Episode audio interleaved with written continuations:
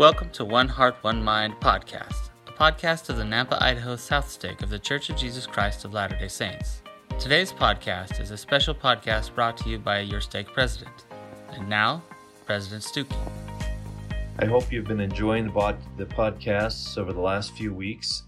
Our intent is to infuse hope in a world that is in desperate need of hope. The world would have us remove Christ and his gospel and hence remove hope.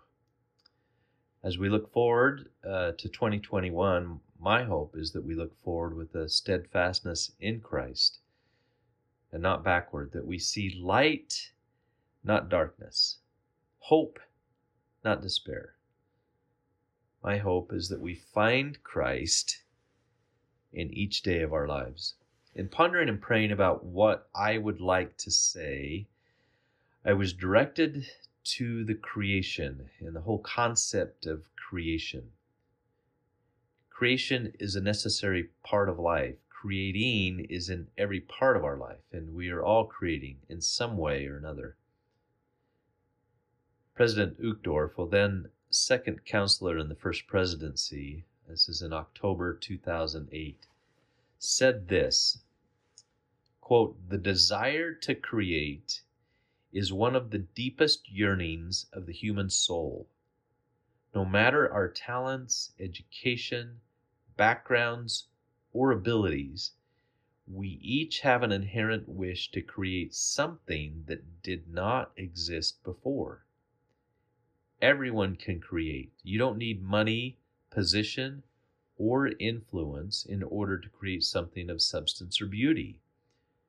Creation brings deep satisfaction and fulfillment.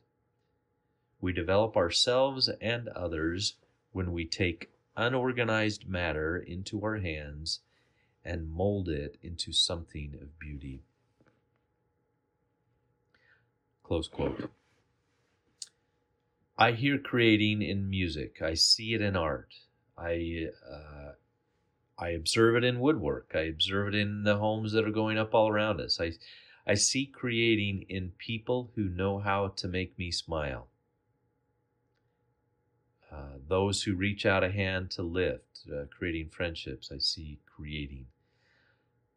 I see God's creations all around me in the seasons, uh, the sun, when it comes up each morning and goes down each night, the moon and the stars. I see the beauties of nature in the animals, the insects, and the vegetation. I love going in the mountains and observing the beauties of creation. Creating is a part of life, from pre earth life to after this life. During this pandemic, I had the opportunity to step into a world of creating that I had always wanted to step into, but had never really had the time to explore or to act on. In April of 2020, we were asked, as many of you, to shut down our business for a period of about six weeks. During that time, I thought I would learn how to paint in watercolors. My wife is an artist in many ways, including watercolors and oil paints, and I'd always wanted to try that. She helped me to get started by talking through what we would need and how best to get started. I watched uh, some YouTube videos to help me understand how the paint and the water work on the paper and to choose something simple to start my creation of a watercolor masterpiece. I planned uh, my project based on what I had counseled with my wife about and what I had learned from YouTube. Once I had done all of that, I started painting. And for me, I really am not a natural artist. My son, on the other hand, who was learning at the same time that I was, seemed to get the hang of it much faster and easier than I did. I had to start over on many pieces of paper before I was able to get a good feel for the paint, the water, the brushes, and the paper. After several attempts and restarts, after evaluating my mistakes and correcting my errors, I went on to a more advanced painting. Uh, advanced is in quotes. It really was just a beginner level painting, but just a little more difficult than the one before. The same process took place the counseling with my wife and children, the planning, the painting, and the evaluation. Each time I went through the process, I found improvement and was able to progress to the next level of difficulty.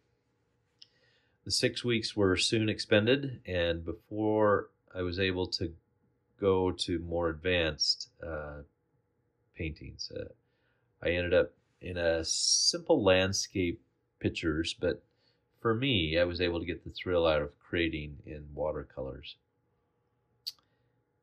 As I read the accounts of the creation of the world, I see the same pattern in the creation of the world.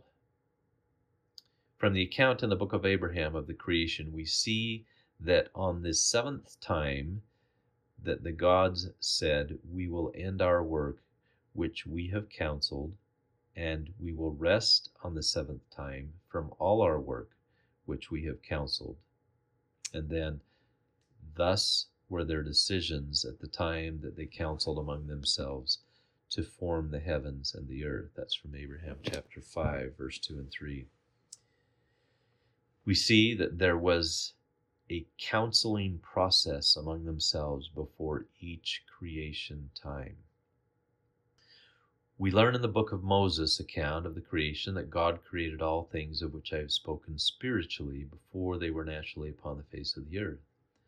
The spiritual creation, or the planning, the blueprint, the seeing it in our minds before it goes onto the canvas, is the second part of the creation. The third part is the action, and in the uh, uh, depiction of the creation in the scriptures is the actual physical creation of the earth. Then we see that once they saw that what they had physically created would be obeyed, they evaluated it to determine if it was good. You could say the evaluation was a, continuous part of the creation as they, quote, watched those things which they had ordered until they obeyed, close quote from Abraham 4:18. Notice the steps in the creation of the world are the same as the steps in my creating watercolor paintings.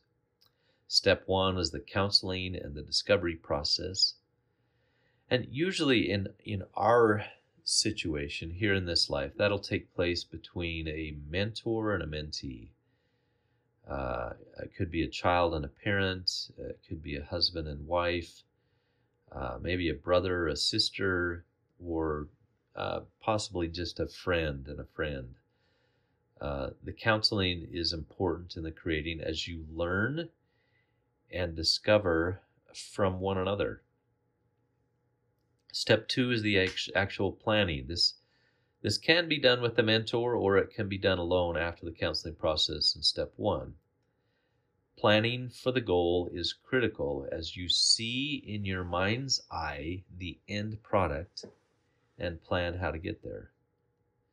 Step three is actually working your plan in step two. It is putting all the counseling and the planning into action. Step four may be the most critical as you set times to evaluate, to watch, to see your progress, and to make adjustments as needed in order to see your plan to its final steps of completion. As we begin this new year, I propose that each of us look in our life and see what we would like to create in our life that will improve not only our life, but the lives of someone around us. It could be a skill, it could be a relationship, it could be overcoming a weakness, it may be improving on a talent or discovering a new talent. It might be wise to follow the children and youth template in the steps of creation by categorizing the four areas of your life the spiritual, the social, the physical, and the intellectual. Elder Uchtdorf, in the same talk I quoted from earlier, said this. He said, You may think you don't have talents, But that is a false assumption, for we all have talents and gifts, every one of us. The bounds of creativity extend far beyond the limits of a canvas or a sheet of paper and do not require a brush, a pen, or the keys of a piano. Creation means bringing into existence something that did not exist before colorful gardens, harmonious homes, family memories, flowing laughter. What you create doesn't have to be perfect. So, what if the eggs are greasy or the toast is burned? Don't let fear of failure discourage you. Don't let the voice of critics paralyze you, whether that voice comes from the outside or the inside. If you still feel incapable of creating, start small. Try to see how many smiles you can create. Write a letter of appreciation. Learn a new skill or identify a space and beautify it. Close quote. As you sit down with whoever you choose to counsel with, choose goals that are achievable, but don't let yourself be lazy. Set the goals high to stretch yourself. I recently received a letter from one of the missionaries from our stake, Sister Melanie Stringham, who was at the time in the home MTC. She shared this experience. Quote, One of my teachers challenged us to set key indicator goals for our six weeks in the MTC, like how many new people we want to teach and how many people we want to join us for sacrament meeting, etc. Well, I set my teaching goal pretty high, with eight people having received at least one lesson during my six weeks in the MTC. As I was praying about who I could reach out to, my old boss texted me out of the blue and said that she missed me. I immediately took that as a sign and, and invited her over for a lesson on Tuesday afternoon. And she agreed. The Lord works his miracles so quickly when we have faith to set high goals for ourselves. What a true statement. The Lord works his miracles so quickly when we have faith to set high goals for ourselves. That emphasis brings up my last point, but probably the most important. In each step of our process, the Lord needs to be part of that process. In other words, pray before you counsel together. Pray before you start planning. Pray each day for courage and strength to accomplish your goal as you act in faith. And then pray as you evaluate and watch. Change as necessary and as prompted by the Holy Ghost. Elder Uchtdorf wisely states the more you trust and rely upon the Spirit, the greater your capacity to create. That is your opportunity in this life and your destiny in the life to come. Close quote. As we follow this proven process of creation, we'll find that 2021 will be a life changing year. One last thought. I was having a back and forth conversation with my son, who is currently serving a mission. He had some questions about scriptures he was studying that related to the second coming of our Savior. As we discussed back and forth, he came to this conclusion quote, So it feels like a lot of the prophecies about the last days don't really help us that much, except as a general warning that things are going to get bad. Close quote. My answer to him is the answer to all of us as we move forward in this exciting time. I told him, quote, You can tell in a general way when things are getting close by the number of events that have taken place already in general, the best thing to do is to have your oil and your lamp, stand in holy places, and listen to the prophet. Close quote. As we move forward in this year, I would ask that each of us continually fill our lamps with oil we do that through scripture study each day. We do that through prayer to our Heavenly Father, morning and night, and then throughout the day. We do it through temple and family history work, and we hope that the temple will be open again for uh, proxy work so that all of us can attend more frequently. We fill our lamp with oil through participation in the sacrament each week and through continually finding ways to minister to others. We stand in holy places in our home when our home is full of the Spirit. We must listen to a prophet of God. We have 15 prophets, seers, and revelators that we sustain in this church. We need to listen closely to what they say. They will guide us in those things we need to do to stay on the covenant path. I love each of you.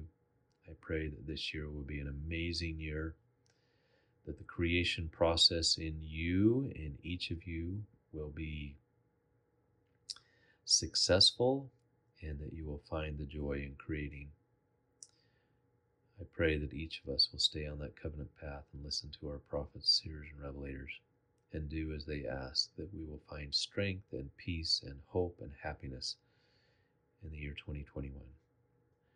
I pray for that and say that in the name of Jesus Christ. Amen. Thank you so much for listening to One Heart, One Mind, Nampa. Our hosts are the amazing overseer Kim Keller and lovely Lindy Bauer. President Keller's right arm is our project director and podcast announcer, Casey Maddox. Our front line is the ever ready Rachel Bauer to direct the site recording. A big thanks to Michelle Lundgren, who is the backbone project manager who keeps us all together. Our contact man to coordinate communications is John Freeman. Our technical life is given by Jesus Gomez, the key grip and podcast editor, and Don Ricker, the digital platform manager. Not to mention, they both provided plenty of behind the scenes good humor for our happiness. Thank you for listening to One Heart, One Mind. We hope that you have felt inspiration and hope in moving towards Zion. As always, thank you, and may the Lord bless you.